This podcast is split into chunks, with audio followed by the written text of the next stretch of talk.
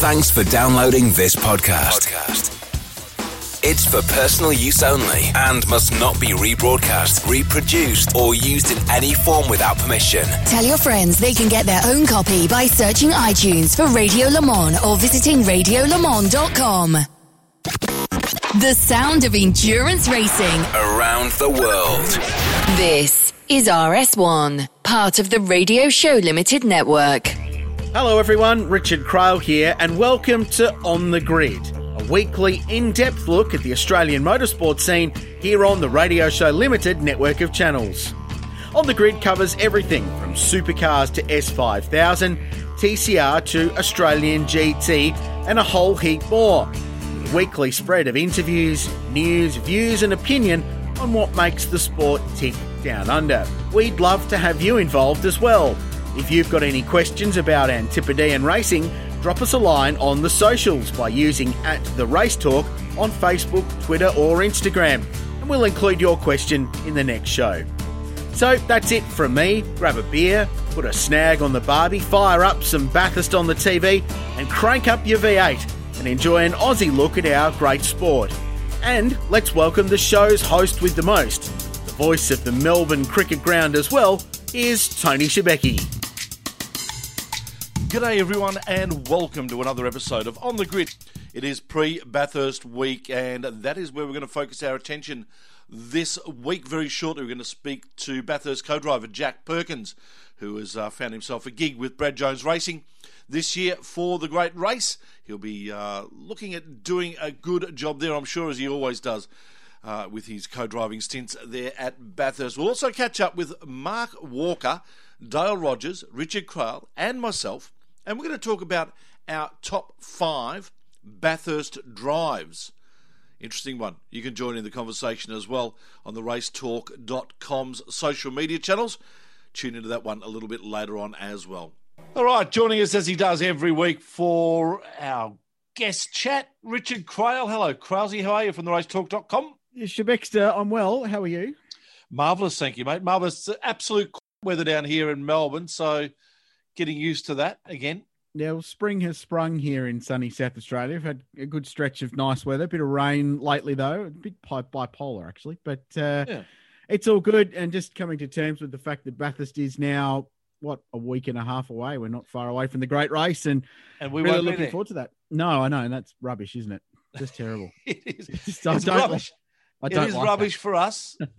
But it's not rubbish for this bloke who will be there and is making his way up there shortly, currently in self-isolation somewhere in the back paddocks of New South Wales.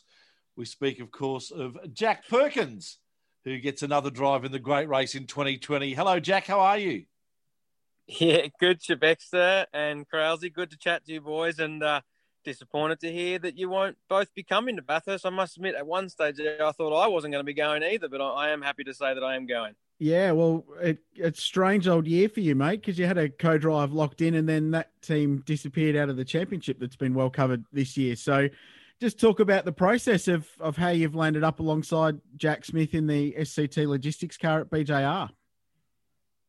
Yeah, it's been um, it's been a really challenging year, mate. I mean, I'm certainly not on my own when it comes to the, the year that we've all faced, but um you know, a co-driver typically gets to the end of the endurance season the year before. And, you know, over that Christmas period when people are cracking beers, we're busy trying to get an ex deal together for an endurance campaign. And I'd done all that hard work and I got myself into a really good position with, you know, driving with Will Davison in, in a Milwaukee Mustang. And, uh, you know, it was fantastic. And then Um, we got to the super test at Tail and Bend and the car was the quickest, and then Will was quite competitive at Clipsal and then obviously Grand Prix, and thinking I've, you know, I've, I've done the right thing here. And then, as we all know, the, the covid nineteen thing uh, hit us in the face like a, a water balloon. And um, unfortunately the, the team had to fold because Milwaukee, uh, you know, had to pull the pin and save some money and whatnot. And there's no hard feelings there whatsoever. I mean, I'm I'm glad it was only one team. It's just a shame that it affected me.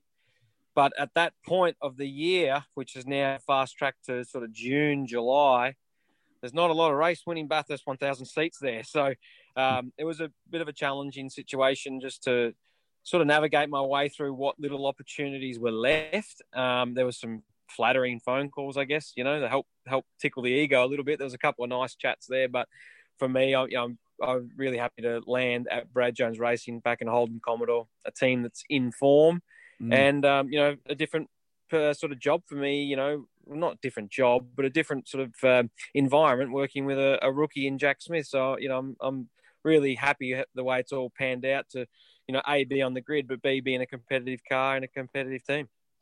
It was quite an interesting scenario because I think most of us probably thought that when the drive went with Will, the fact that James Courtney they came into the team and took that seat, and the fact that you had already had a relationship with James through previous drives may have meant that that may continue this year. It seemed logical that that would continue that year. Is there a reason why it didn't?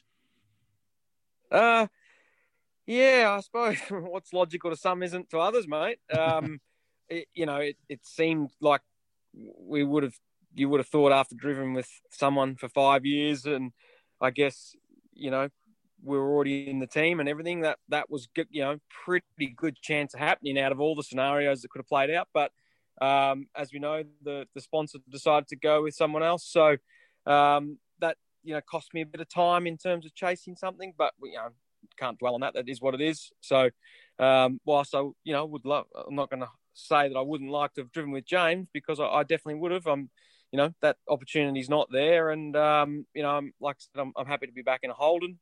It's their last year on the on the mountain, supporting the, the sport as a, you know, as a business. And, um, you know, to be with another top-line team at Brad Jones Racing, it's, you know, my list of teams I've driven for now is is getting up there. So I've got another race suit to put in the uh, in the closet come the end of the year. And, and I, I must say, I do love the synergy of you being with Brad Jones Racing. Uh, the, the history of Brad Jones Racing, uh, the history of Perkins, all that sort of stuff. There's there's a lot of, you know, family connection, I suppose, around it as well. It, it seems like a nice fit for you. Yeah. Yeah, I mean, I've always liked driving with the family teams. Um, I think the last time I did, uh, it was, you know, Gary Rogers Motorsport, if you like. And um, it's certainly an environment that I'm, that I'm you know, familiar with. Um, but equally... Um, it's just good to see that the team's competitive. You know, they punch above their weight a bit there, and um, I think the the way that they, that they run the team, Brad and Kim do a fantastic job. And um, I've got good experience with the engineer on that car is, is Paul Forgy, who most of you would know was with Ambrose in, in his Stone Brothers era. But I worked with him in New Zealand when I was co-driver for Greg Murphy, so I've worked with him for three seasons as well. So that's kind of how it, it, it helped. You know, join a bit of a link, and um, Paul was pretty keen to to get us in the car with Jack, and um, and and and you know, I'm look, looking forward to working with those guys. That's for sure. Well, that was going to be my next question, mate. Did you reach out to Brad, or did Paul drive that process to get you in on board? Because it, it seems like a smart decision with a young bloke in Jack Smith who's still getting up to speed, especially in a race this year where there's no enduro warm ups going into it. Having a co-driver that can slot straight in with a lot of experience, and you've got plenty of that at Mount Panorama now. Um, how did that process come through, and, and was it driven by Brad or Paul or, or yourself? Well, it's funny, actually. Um, I had spoken to Brad in the off season about, you know, potentially running with uh, Nicholas Percat. Yep. I don't know why I called him Nicholas, but Nick Percat. Um, so I'd sort of spoken to Brad, um, uh, you know, I think it was December, and uh, you know, then I decided to go one way and they went another way, and there's no hard feelings or anything, but um, I'd spoken to Paul, and actually Andy Jones played a, played a pretty big role because he uh, has a role with the Smith family, and then obviously has a role yep. with B J R. So I sort of ended up dealing a lot um, more with Andy, uh, who I know very, very well. And, um, and, and uh, you know, we were able to put something together. And, you know, obviously um, Jack's dad and the family own the franchise, or the wreck, if you like. So they've got a, you know, a bit of involvement in, in this decision-making process as well. So um, it was, it was, it was kind of interesting to, to sort of just do a really simple deal with someone where it's just, you know, you don't need a twenty-five page contract just to go and do one race. So yeah, it's all worked out, like I said, really well. And um, I'm just actually really keen to get in the car and, and see what they're like. You know, I, I've been driving with those engines before in the Eggleston cars, the Kenny Mac engines, and then to put that into another chassis, I'm just really interested to see how that's all going to pan out. So it's kind of weird having never driven the car, and the first time we will will be in practice there. But yeah, um, you know, might even have to get a few of the blokes to put name tags on their shirts. I might have to, you know, be learning a few names on the Thursday. It's lucky you'll get lots of track time this year, an extra couple of hours, I think, in, in total across the weekend to get drivers up to speed, co-drivers especially, which will be nice. Um, you're going to B J R, and you touched on it. You're going there at a really good time, mate, because they're in great form. Um, and they're a team that every time there's a rule shuffle or a, a consolidation or a change in the way the sport operates, they tend to bounce right up towards the front of the field. They're really nimble outfit, and they seem to rebound really well when there's change in the sport. We saw it when Car of the Future came in. They were right at the front of the field. Fabian Coulthard was on pole a couple of times at the mountain, and then this year with all the changes, they've been properly competitive, and not just Nick Percat. Todd Hazelwood's been there. Mac has had some really strong performances as well, and Jack's obviously been getting up to speed in his car. So it feels like you're going there at a, a great time. And, and if there's ever a place where B J R is going to jag a good result, it could well be Mount Panorama. Yeah. Um, and when I spoke to Brad, actually, at the start of or over the Christmas period, you know, he touched on that, Crowlsy, that, you know, they, they seem to always uh, get, you know, be at the top end of the timesheets when there is sort of a bit of drastic change. And that was sort of their prediction. And to his credit, he's, he's held his end of the bargain up there and yeah. delivered some, some good competitive cars. And it's like you touch on, um, you know, there hasn't been sort of one-off flashes of brilliance this year. It's been sort of consistency across the the main bowler, if you like, with Percat, but also Todd getting some great qualifyings and race results and a pole position. Uh, Macca, you know, uh, uh, showing good turns of speed, but also Jack, you know, at one of the Darwins had the fastest lap of the race. So um, it is encouraging that all four cars are showing speed. And I mean, I know how hard it must be for Jack um, in his first year, because, you know, for me, qualifying was the most difficult thing, and he's been six or seven tenths off pole, and he's in the twenties. So yeah. uh, I know firsthand how challenging that can be, and probably why my co-driver career is much more profound than my main driver career, to be brutally honest with you. So if he wants some qualifying tips, they may not be coming from me, but um, it's just, you know, I'm really keen to lend my experience. I feel like I've, you know, not been there and done that, if you like, but um, I feel like I can definitely help someone in his role. I know what he's going through, and, and I'm happy to to to play that role for the team, and um, yeah, just be a part of the, the four car operation that is Brad jo- Brad Jones Racing. For many a year at Bathurst, who was very much a main driver, and then the co-drivers were just basically there just to make sure the car got around and came back to the main driver to finish off the race. In the last half a dozen or so years, that's changed to the extent that there's been a race of two. The co-drivers are as competent as the main drivers in a lot of cases, and when they're all together, there's some really good battles, and even the co-drivers are taking it up to some of the main drivers at time. This year, though, with sixteen of the twenty-five co-drivers having had previous V eight supercar experience, this year is a mega year when it comes to co-driver seats. It is, isn't it? It's, um, you know, for me, I guess it's been interesting watching a lot of these main game guys drop to the co-driver duties, if you like, with Garth, uh, Lounsey, Slade now, um, and James Gold in those guys. It's certainly, you know, I guess bolstered the credentials of the co-drivers. But I still feel as though, that, you know, the co-drivers have always been, certainly the top sort of five or ten, that their pace has always been quite good. I mean, mm. you know, I've been a co-driver now since around about two thousand ten. Um, and we've always had, you know, strong co-drivers around that early year is always Paul Dumbrell for one that was quite strong, but guys like David Besnard and all those guys that have always been able to match their main guys, but there's probably a couple more of them, as you said. And the big thing um, post-race, which you don't necessarily get to see a lot of during the race, is the kind of co-driver analysis. So generally the teams will grab the twenty-five or thirty fastest laps the co-driver was able to produce, and they rank it against the other co-drivers, and then they rank it against the main drivers. And that's typically where a team owner, a Brad Jones, a Roland Dane is going to be looking for his co-driver for the year after. And I guess why I'm touching on that is, you know, last year for me was probably one of my best years in those ranks. Mm. Bathurst, I think I was tenth or eleventh. I was only looking at this the other day. Um, but we were saving fuel during the race, so our data was a bit skewed. But you go to um, Sandown on the Gold Coast, and we're comfortable in the top five of the co-drivers. So it gives me a bit of confidence knowing that that those numbers from last year, um, you know, can still put you in good stead against some of those top flight co-drivers that are getting a bit more press this year. So it'll be interesting to look at all that data after Bathurst um, to see who was the best of those guys, because there's a couple of them knocking on the door to um, get back in the main game. So with that in mind then, Jack, does that give the team so much more flexibility in regards to their planning for the day?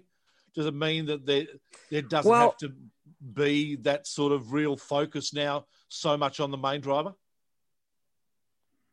Yeah, and it comes back to the fastest strategy is the fastest car. And then if you can have the fastest car with two of the fastest drivers, you know, the rest will just take care of itself.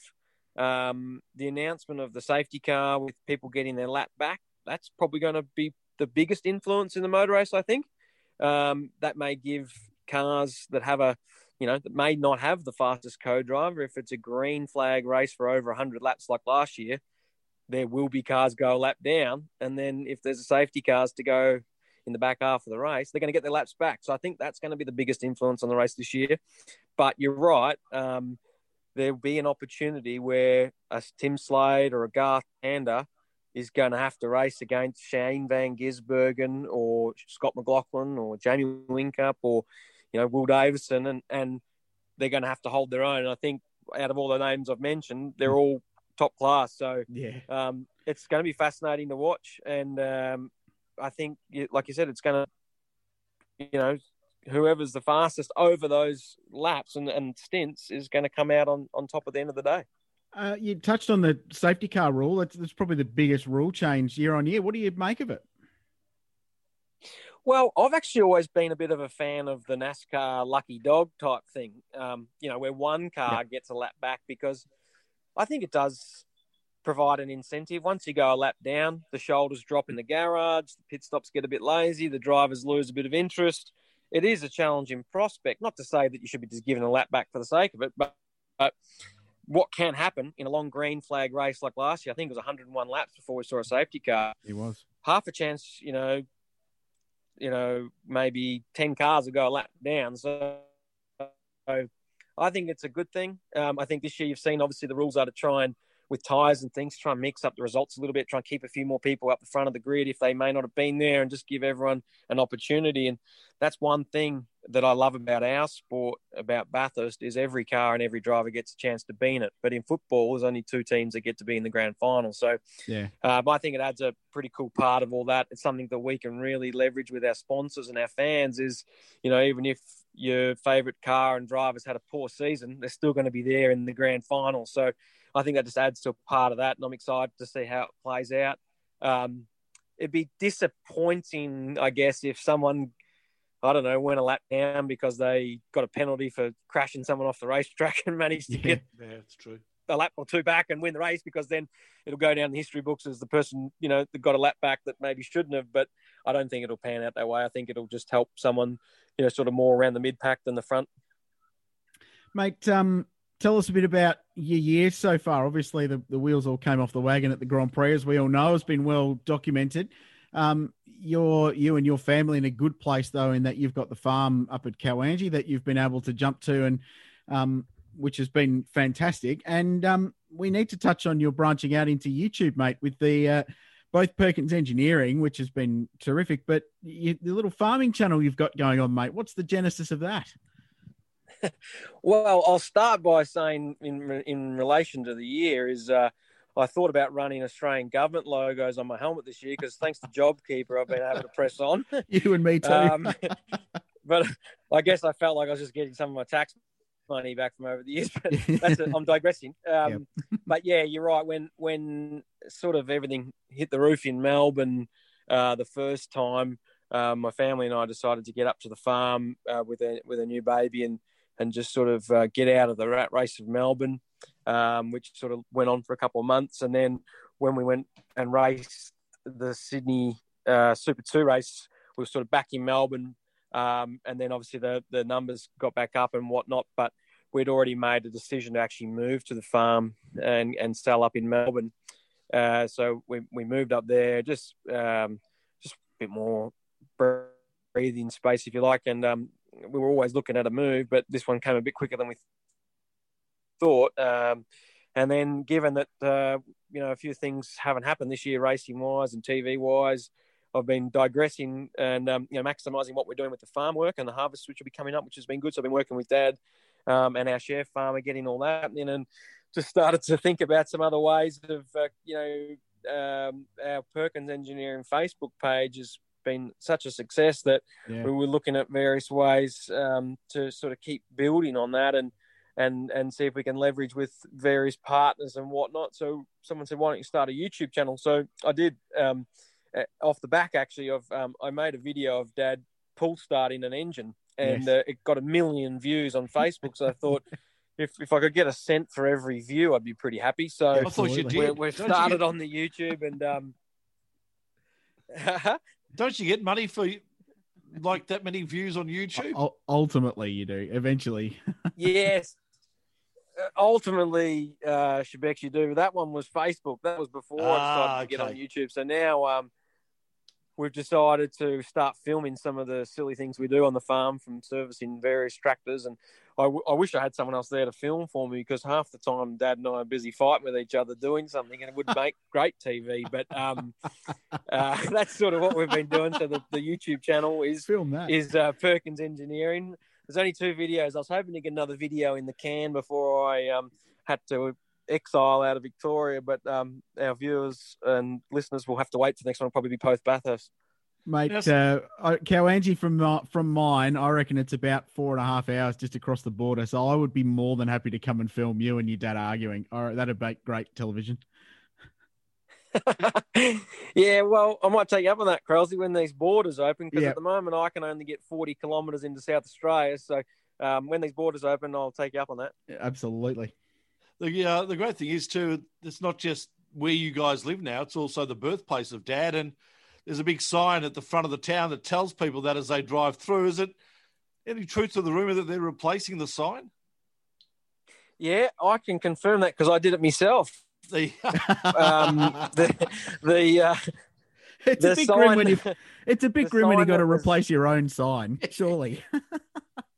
Well, yeah, I, I must admit... Um, The, the sort of the homestead there uh, is run by um, the old C W A ladies, and they approached me to see if we could update the faded signs. Yeah. And um, my my dad doesn't really like the sign, because it's, you know, it's about him, and he doesn't, you know, doesn't like the notoriety, if you like, but the community like it, and the signs yeah. that were there were really, really faded, about fifteen years old. So I said to them that I'd be happy to, you know, leverage against some of the motorsport community to make it a bit more cost effective and make it happen. So um, thanks to Creative Options uh, in, in Melbourne and Benny Grice from Bang Signs, we were able to uh, get a couple new signs made, and we got them up on the highway, and the old ones we're going to um, auction off on the Bathurst week. Um, the community want to get the money back for the signs, which was only six hundred bucks, I think, in the end, which was quite cheap. Um, and then possibly donate the rest to some community-based charity that we haven't um, decided on yet. So it'd be quite cool to, to, first of all, update the signs like we have at, at no cost to the community, and then see if we can get some money on top of that to, um, you know, do something for the local community or for a charity that helps people within the community. So, Um, like I said, Dad doesn't like the sign, but everyone else does, and it's kind of cool to have a new one up there. And we've got a couple other cars up there, and and thanks to Castrol and V eight Sleuth for the for the photos. Um, so thanks to all those guys in the motorsport community that helped make it happen for us. That's awesome, fantastic stuff. Hey Jack, uh, as we say goodbye to you, we're going to come on with myself, Craill, Mark Walker, and Dale Rogers, and talk about our top five Bathurst drives. So uh, drives that we've seen over the time and what we think may be the best. I'm going to just try and get one off the top of your head. What's the best Bathurst drive you've ever seen? Well, you've got me on the top of my head, but I'm going to give you two. The first one, it's pretty hard to go past Dad, ninety-five, last to first Bathurst. Um, now, that, I've, that I've, got a, I've got a story, a, I've got a story with that, because that's in my yeah. top five. But unfortunately, it's tied with another first to last, which is, of course, Mostert, and the dude. Oh, okay. And now they actually did start last, whereas your dad started third, but went to last after the touch-up with Lowndes. So I'm really tossing up as to whether they get the spot or whether your dad should. Yeah, if you watch the ninety-five race, though, they do go a lap down there at one stage. So I think, you know, there's no lucky dog. They didn't get given that lap back. no, so that's, that's a, maybe a more genuine last to first. But the other one that I want to touch on, and it is, it's important to me because I reckon it goes unnoticed a lot, it's Greg Hansford's drive in nineteen ninety-three. To to put it into perspective, um, he was a part-time co-driver, and their opposition was two full-timers in Scaife and Jim Richards. Yeah. And uh, for him to hold his end of the bargain up, I think it's um, you know, worth mentioning that that's a pretty awesome drive. Obviously, Dad did his bit too that day, but you know, a part-time motorcycle rider to to to to do what he did in ninety-three is pretty cool. What about yourself, Jacko? Um, obviously, podium last year's amazing, but was there a better moment or a better stint than what happened last year than for you personally? Yeah, I feel like all my good drives up there came without a decent result, to be fair. Um, uh, in two thousand thirteen, I remember driving with Scott McLaughlin. We we managed to pass Paul Dumbrell in the Red Bull car. Yep. Um, that and that, I don't know, for some reason we finished a long way behind them that day. So I remember, you know, racing him hard and getting the job done there. So that, that to me rings a bell. two thousand fourteen, making the shootout and being fifth with twenty-five laps to go just to get a drive through was disappointing. Um, but yeah, mate, I, I think I, I think I'm starting fifteen starts this year, and um, I'm just grateful to, to have been on the grid for the first one and, and have done them all as a type one diabetic since then. So hopefully this year's drive will, will be as good as last year's, and then there's an opportunity to do it again in twenty twenty-one. Yeah, fantastic stuff, mate. We thank you so much for your time, Jack. Enjoy the rest of your uh, time the next couple of days in isolation before you make your way up to the mountain. We hope that it's a magnificent week for you and the team. Good stuff, boys. Thanks for having me on. Mark Walker and Dale Rogers from the racetalk dot com. Hello, boys. Oh, hello, Shedix and Crowsy and Mark. How are you?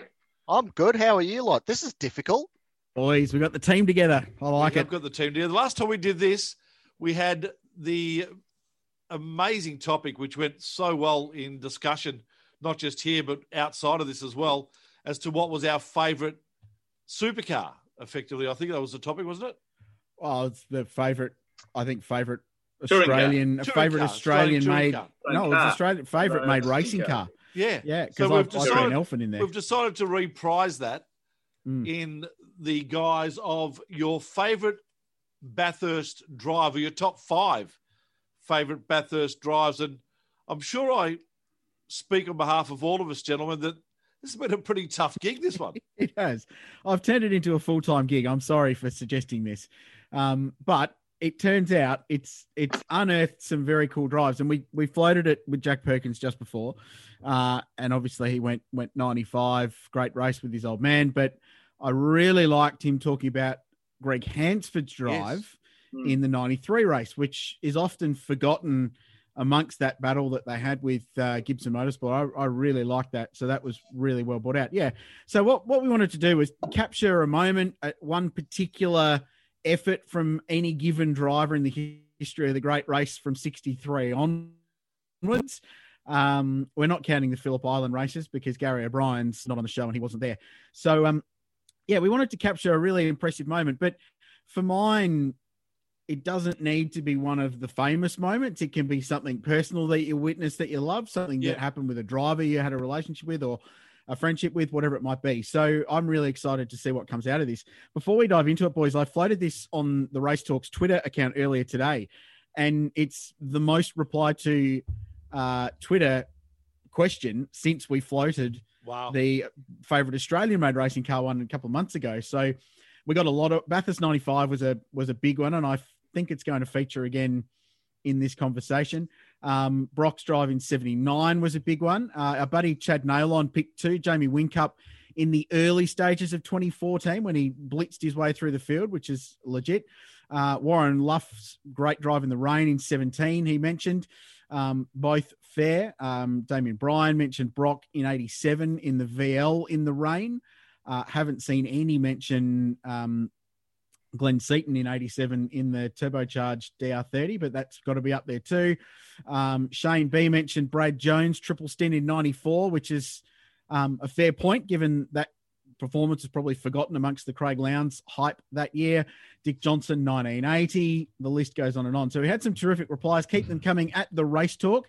Um, we'll post this up on Facebook when the podcast goes live too. We'd love to hear people's feedback and what they thought and how it compares what uh, us four Muppets have come up with. So um, Schibeci, I think you're the, you're the host, mate. You should probably kick this off at number five. All right. Well, and just before we start, to show you how diverse I think this is going to be, when we were discussing on our uh, on our chat forum between the four of us as to what eras or eras we had selected, I started off by saying I had three from the seventies and two from the two thousands.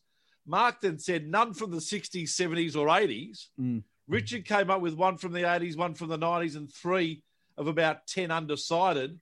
And Dale went three from the seventies, one from the eighties, and multiple choices from the two thousands. So I think we're going to have a very diverse group of drives here. I like it. I like it. Kick Let's us kick off, off, mate. Dale, do you want to kick us off with your number five? Yeah, Schibeci, I will. And it was just mentioned a moment ago, but uh, this is one of, in my one of the great drives. nineteen eighty-seven, uh, a very, very wet World Touring Car Championship race at Bathurst, the one and only one, where the Eggenberger cars came and dominated, then were all disqualified.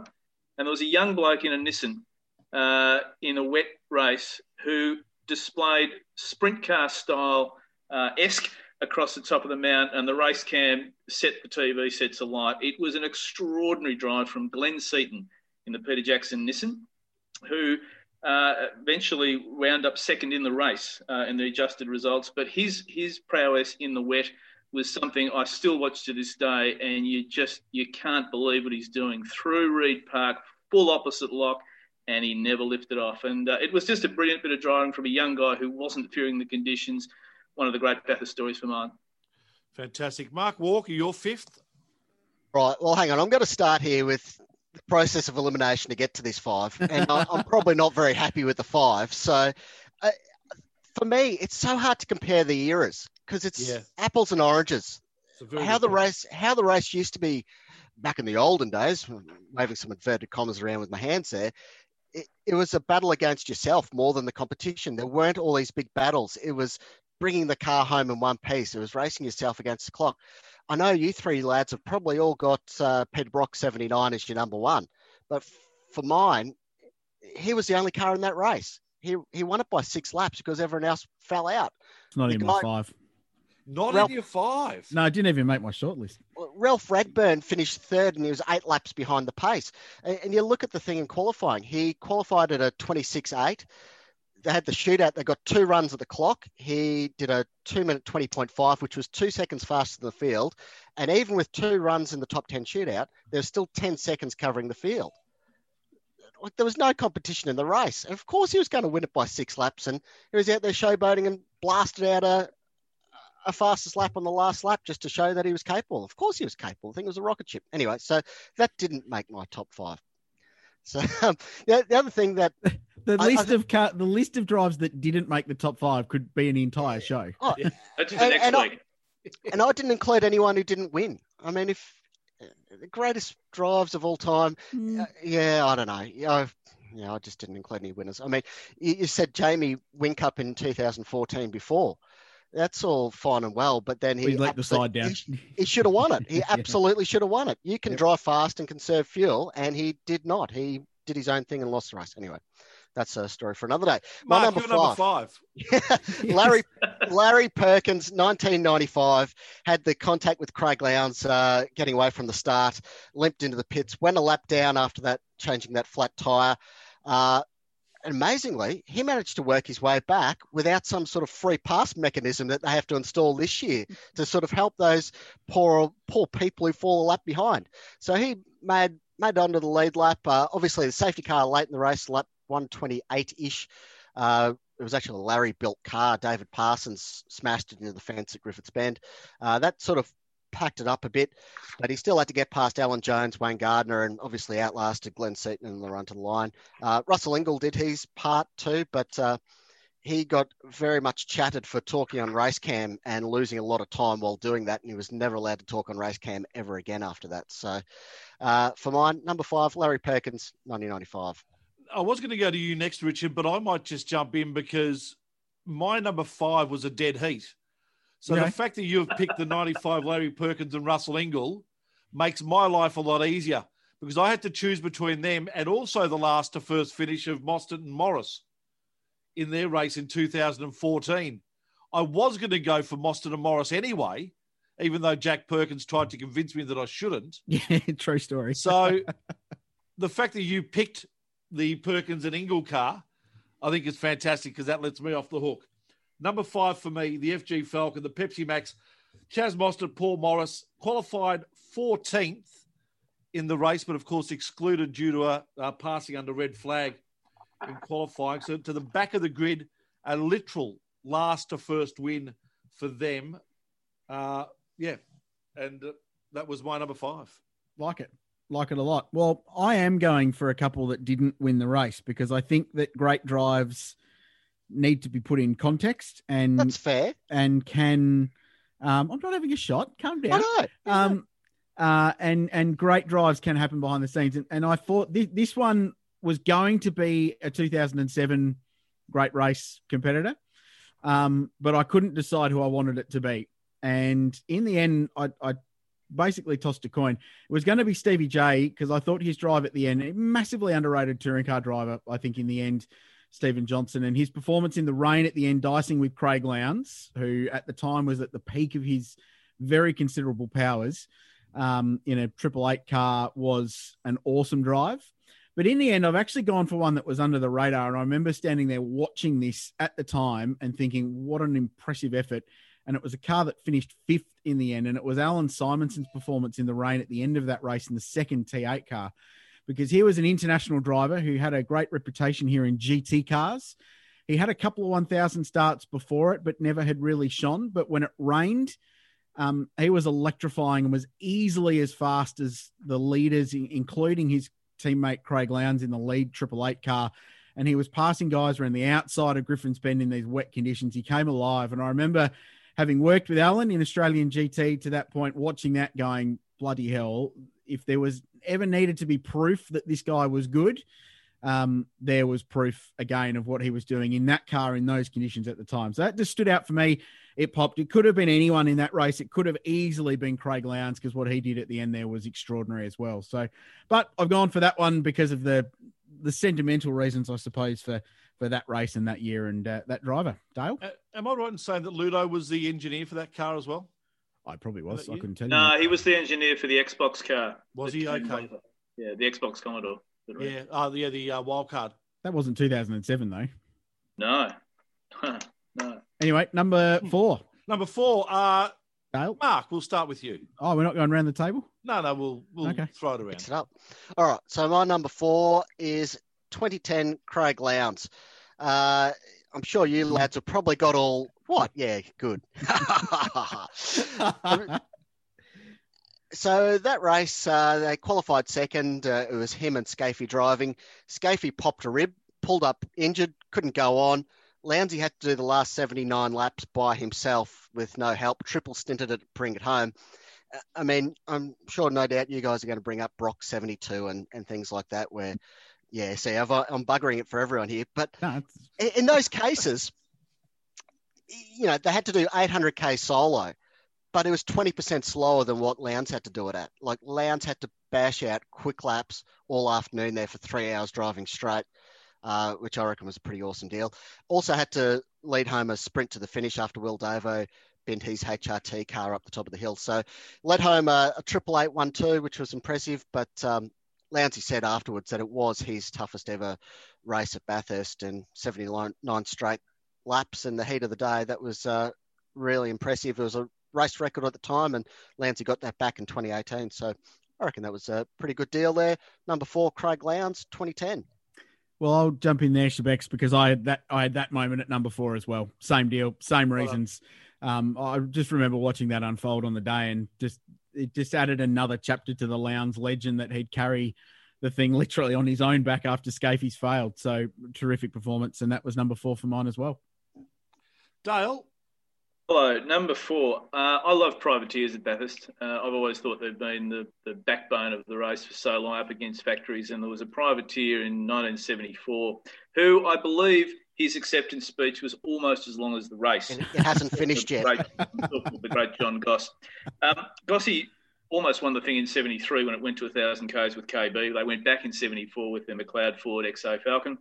Uh, qualified third. Uh, Moffat had brought the uh, Brute thirty-three, one hundred fifty thousand dollars U S A special to the mountain, which failed. Um, and, of course, H R T, the Holden Deal team arrived with their two S L R five thousands, amongst other cars. So the chances of Ford winning were very slim on the day. The only other car in the field for the Fords was Murray Carter. Um, Goss was qualified third, uh, dropped well back at the start. Uh, car had problems during the morning. Uh, he, he he nursed, effectively nursed it back uh, to be in touch with the, the two um, H D T Taranas, who then suffered massive oil surge problems. But it became very wet, seriously wet. And uh, Gossy uh, w- ran off at McPhillamy, ripped a, a tyre off. And, you know, it's one of those one of those instances, managed to get the car off the mountain, ran the whole way down Conrod Strait with the wheel in the dirt, which was good thinking, ne- never got it on the pavement, crossed on, crossed it uh, into the pits. Moff was there with his uh, with his Goodyear tyres to put on because the Bridgestones weren't very good.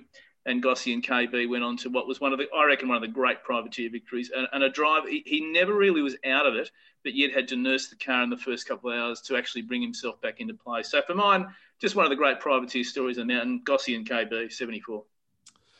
And for mine, number four, you've got to put in what was probably one of the most dominant performances in Bathurst history, and that was the seventy-nine win of Brock and Jim Richards, winning by six laps and the like in the uh, in the Tirana.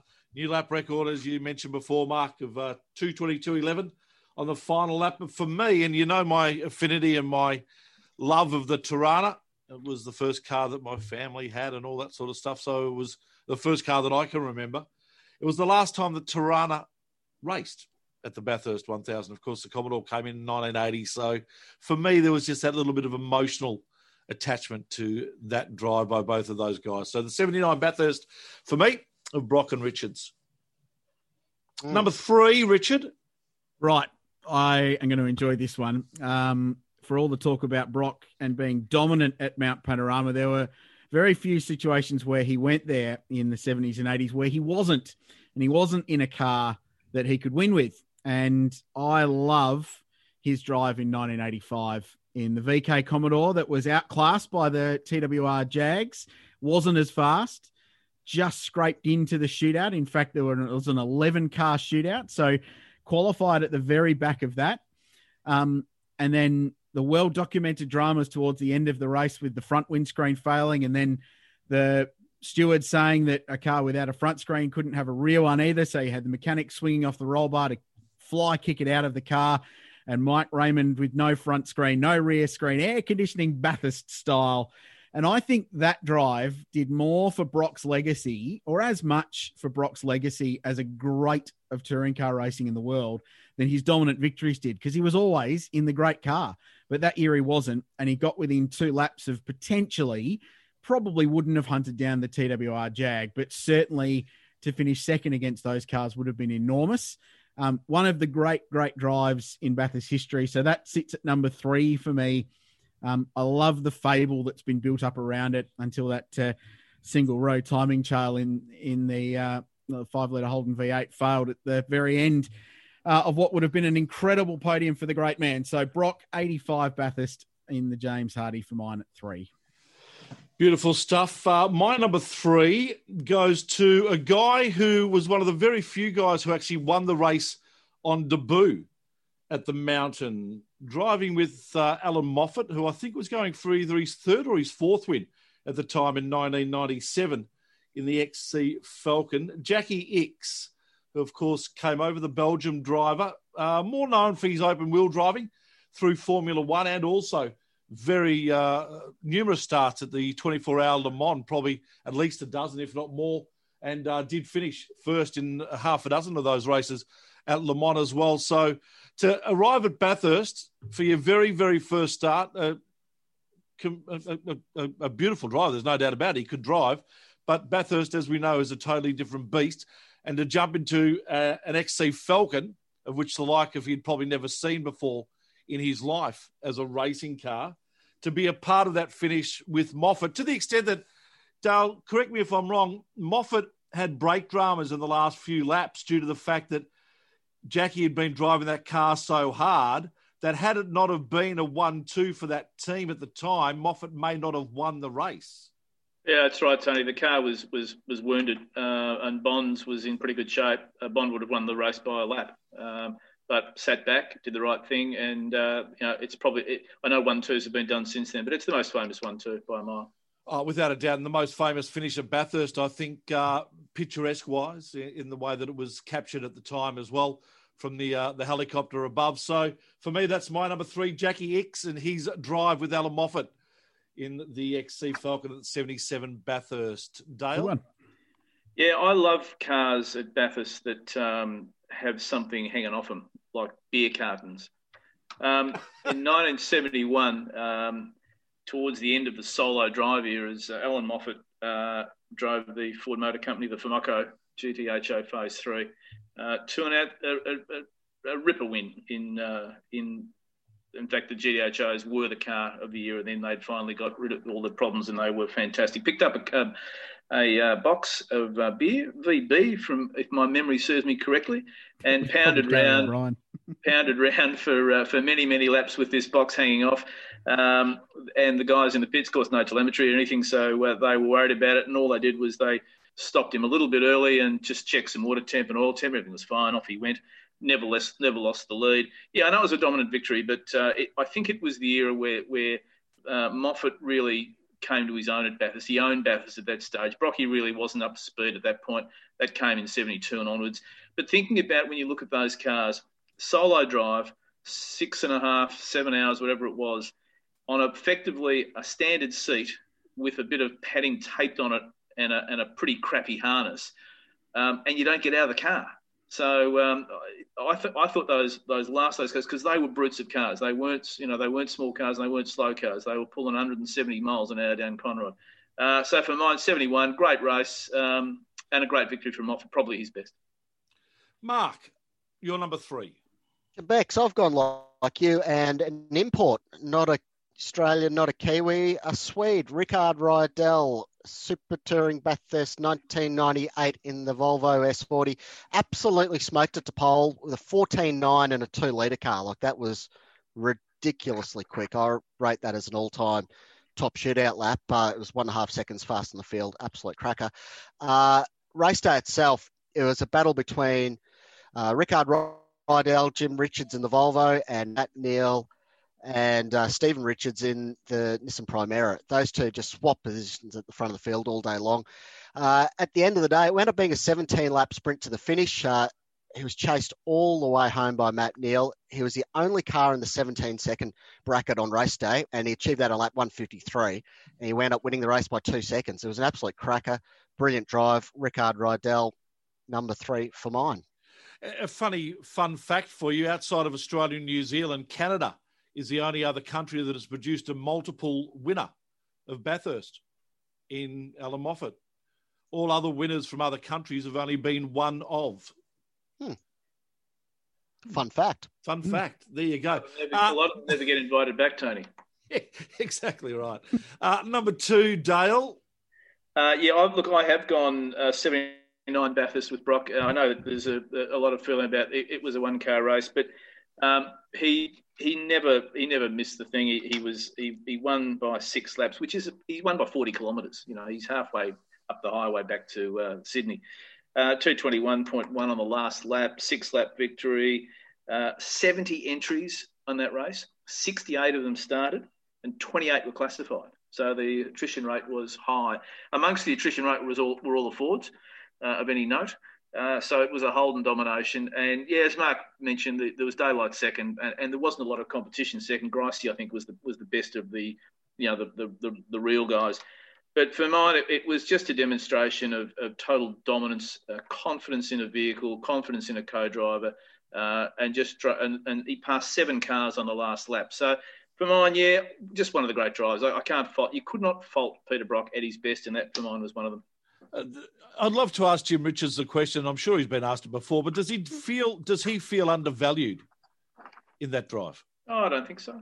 No, I've I asked. I have asked that. You haven't. And what was his answer, Richard? No, he he did exactly what he was there to do, which yeah. was to give Brock a car to get to the end. Yeah. He Jim just played his role exactly as he was required to do. But that's Jim. Like this, that's his personality. Yeah. Um, it, it's not about Jim Richards. It's about it's about the team and the greater whole and, and doing the team job. Yeah, I, I had the amazing fortune to chat to Jimmy and, and Stephen at a, a charity night we did for Laser Plumbing and Electrical a couple of years ago. And I asked him that question. So it's all about Brock, isn't it? It was about, but that's what the team was. Yeah. It was his race team. So it was all about him and I was there just to do a job. So, and that's what makes Jim Richards such a great human being and a, a champion race car driver. Why do you have the microphone, my friend? Number two, please. Right. So, It, that we, we didn't lay down any criteria in this, which is great. So it doesn't necessarily mean that a great drive has to occur in the race. And I'm sure none of my colleagues will But on agree. The way from Sydney out on the transporter. Oh, there's been some moments, Bell's line of road. Um, or, or missing a kangaroo heading to the oh, track first thing in the morning. Stop it. Yes, there's there's been some dramas. But I'm sure my colleagues will agree that at Mount Panorama, there is nothing more impressive than an on-the-edge top ten shootout lap for a driver. It is the pinnacle of our sport. Yep. That moment on a Saturday afternoon when a driver and a race car is all alone on that place and they get to try and just go as hard as they can to qualify and pole. And on that basis, I, I couldn't look past Greg Murphy in two thousand three. The, the, the shootout, yes, of course, but the performance in the race, they were dominant that day. They crushed the field. Um, they won by eight seconds or so, a lot of green flag running towards the end, but they only, um, they didn't lead, I think, eight of the last sixty-one laps of that race. So they were in control the whole day, but that shootout lap was impressive. And, and the lap time was one thing, but the, the biggest thing that grabbed me about it was how far it moved the goalposts. Because Murph earlier in the weekend had smacked out his seven nine five, which to the point was the quickest lap by a touring car ever at Mount Panorama. And in fact, one of the fastest ever laps at Mount Panorama by anything, um, toppling that Neil Allen's lap in the F five thousand in the seventies. John Bowes' seven nine five in the shootout was an incredible lap time, but Murph goes one point one seconds faster. It moved the goalposts out of the park and into a completely different stadium. It was a ridiculous time. It will stand up for a very, very long time as the greatest single lap, I think, in Bathurst history and deserves a place in this list. So for mine, it's number two. I had toyed between either that or uh, or Scotty Mack's mm. record-breaking run. But uh, I, yeah, I had that same argument. Race. Well I had, done, this, I had well the done. same argument, and I yeah. think just Murphy moved the game so much further forward. Yeah, no, mm. fair enough too. Uh, my number two goes to the nineteen seventy-six version of the Hardy-Ferraro one thousand. And I can tell you that the drive wasn't that of either Jack Brabham or Stirling Moss. No.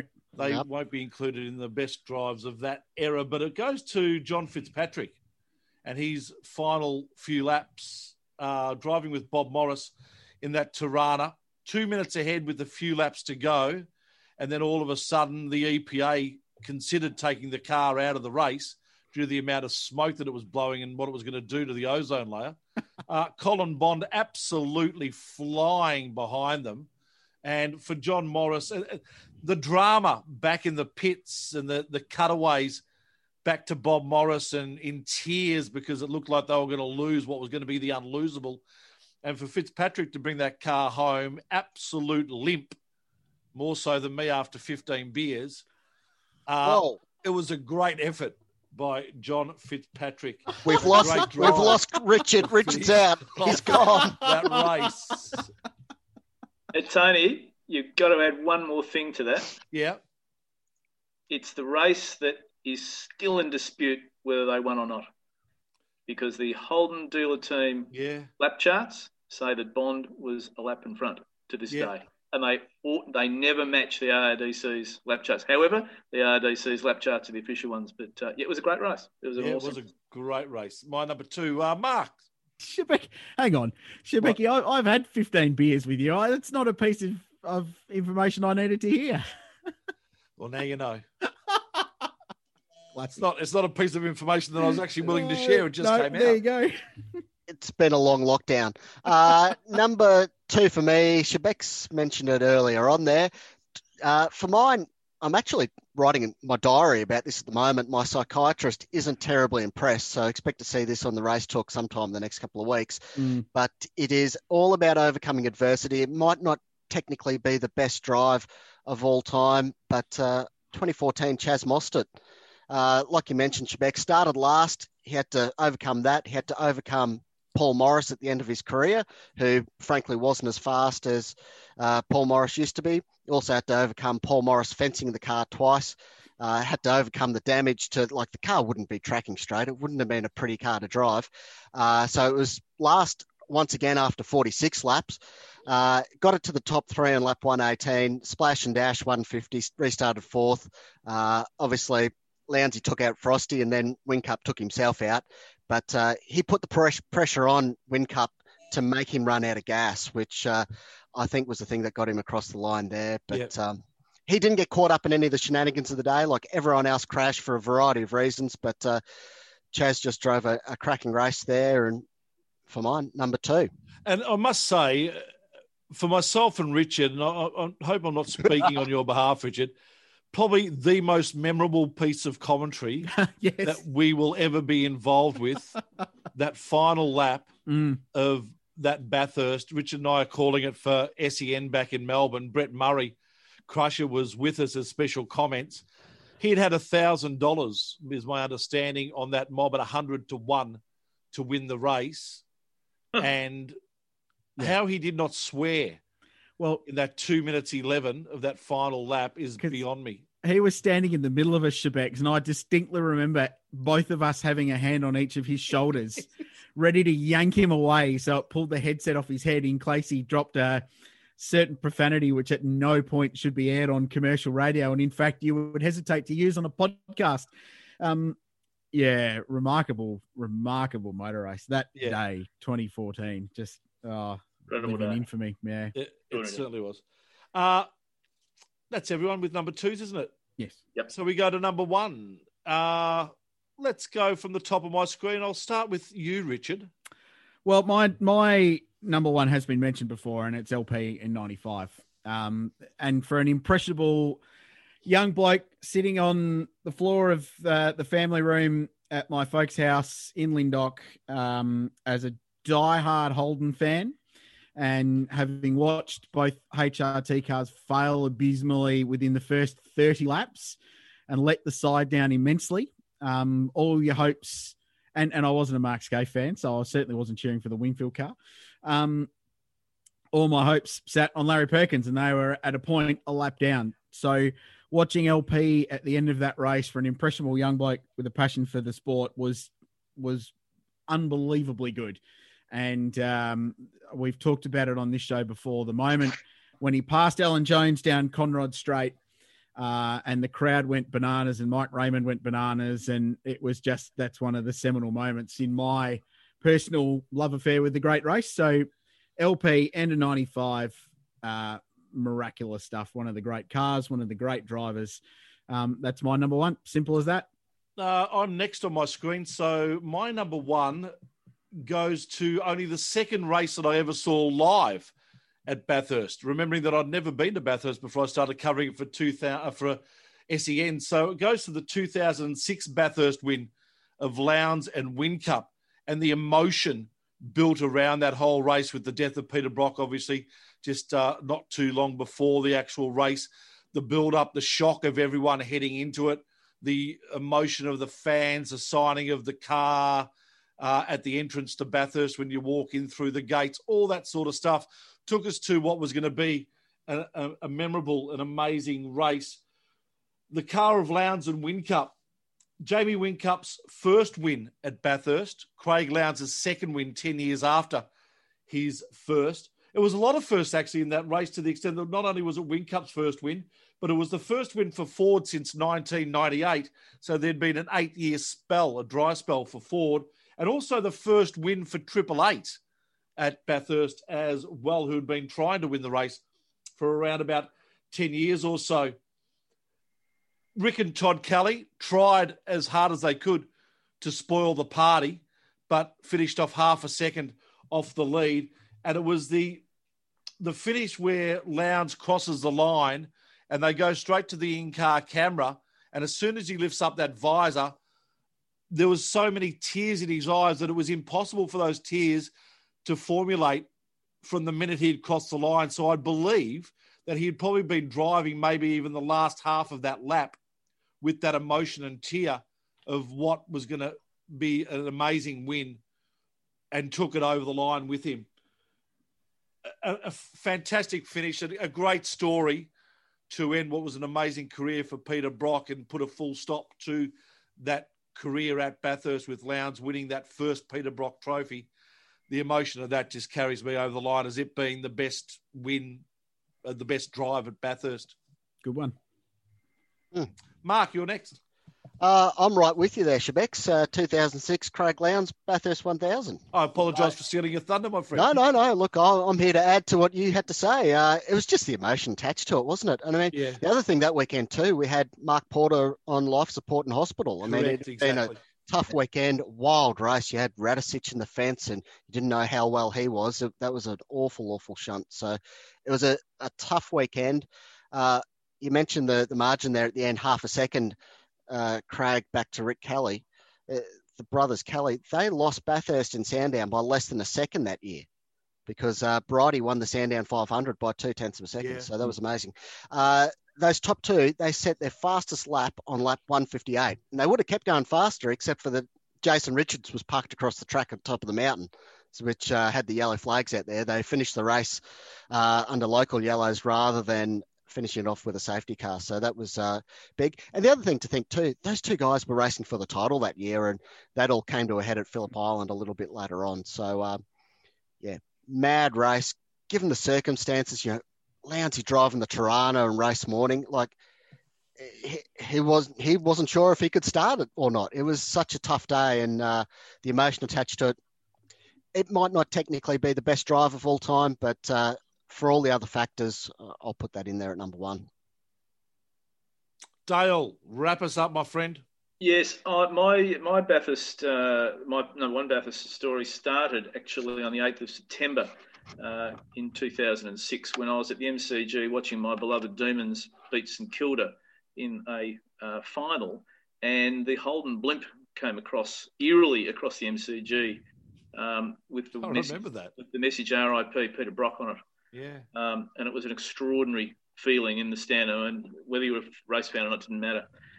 Exactly four weeks later, Craig Lowndes um, stood on the grid next to the uh, twenty-eight X U one in the morning in tears. Bev came up and hugged him. Roland Dane had spoken to him about whether he could start or not because he was going to put Wincup in the car. Wincup completely untried in the Triple Eight car, and, and Tone, they weren't trying to win it for a year. This was their first go at it uh, for ten years, um, and really the the the he decided to get in the car, and it was it was his decision to drive. It probably would have been even more sensible to put Wincup in as, because Craig was clearly upset. He drove a brilliant race, uh, no doubt about it. And uh, the guys, have, you, you've covered off the issues. Um, but I just, uh, the, the day was extraordinary. To be on the grid on that, that morning, um, it's still, I see photos of it. I was researching today. It still sends shivers down your spine of just what yeah, that was yeah. all about. It was an extraordinary morning. And, you know, the, the, the whole of the grid was just almost was a blubbering mess in twenty minutes or an hour before the greatest race in Australia. So uh, he just did an enormous job to, to hold off the Kellys, as Mark said, by point five a second, as Tone said as well, and to raise the Peter Brock Trophy uh, for mm. the very, very first time. Mm. Um, it's it just it, it, there are no more boxes to tick for mine. That that was the greatest Bathurst that I've ever seen. There you go.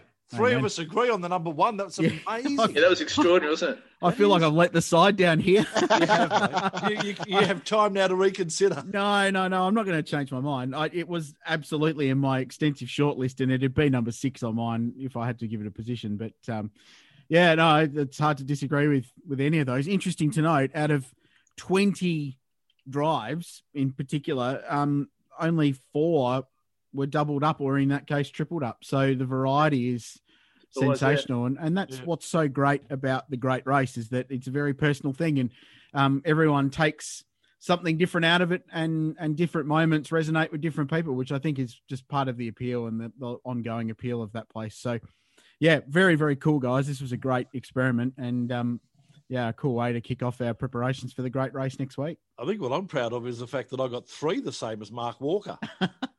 You're a good oh, yeah. man, Schibeci. Jeez, I've always said you're a good judge. What That's I'm not... stunned about, Tony, from you, is mm. that it's a Ford at number one on your list. Yeah. Now, that's got to be a first. Oh, well, yeah. Yeah, uh, yeah. Yeah. I'm mellowed in my old age, Dale. I enjoyed some of yours, Dale, as well. I, uh, the Gossy seventy-four was a yeah, really nice. good one. That was that was outstanding. Nice. Hey, and we'd love to yeah, hear thanks, your thoughts yeah. as well. Jump on the racetalk dot com, all our socials, and give us your thoughts. Uh, we'll put a story on this. There'll be a story definitely on the website. And, uh, of course, you've just heard it on the podcast as well. So we'd love your thoughts. Do you agree with us? Is there any you'd like to add? Whack them on, and uh, we'll have a chat about them at another time. Big show coming up next week, boys. It is our big Bathurst preview. Mark, we're going to hear from you uh, and your chat with Craig Lowndes next week, because I think uh, that'll give us a great lead-in to what promises to be an amazing Bathurst week. It's a big week for us, actually, because not only will we have our special Bathurst preview week, but, Richard, I think we might even be doing something uh, Facebook Live-ish. Yep, fingers crossed. Yep. That's the plan. We hope, Richard, we hope to be doing something. We Facebook hope to Live-ish. be doing something Facebook Live. We're, we're still piecing it together, but um, keep an eye. It'll be Wednesday night on the T R T Facebook page. Um, but we're we're building up. We're going to go real hard. We've got our massive Bathurst preview uh, coming as well. We'll run that Monday, Tuesday next week. Um, the four of us, plus a couple of experts and drivers and a few others, will be contributing um, to various questions that we've posed about it.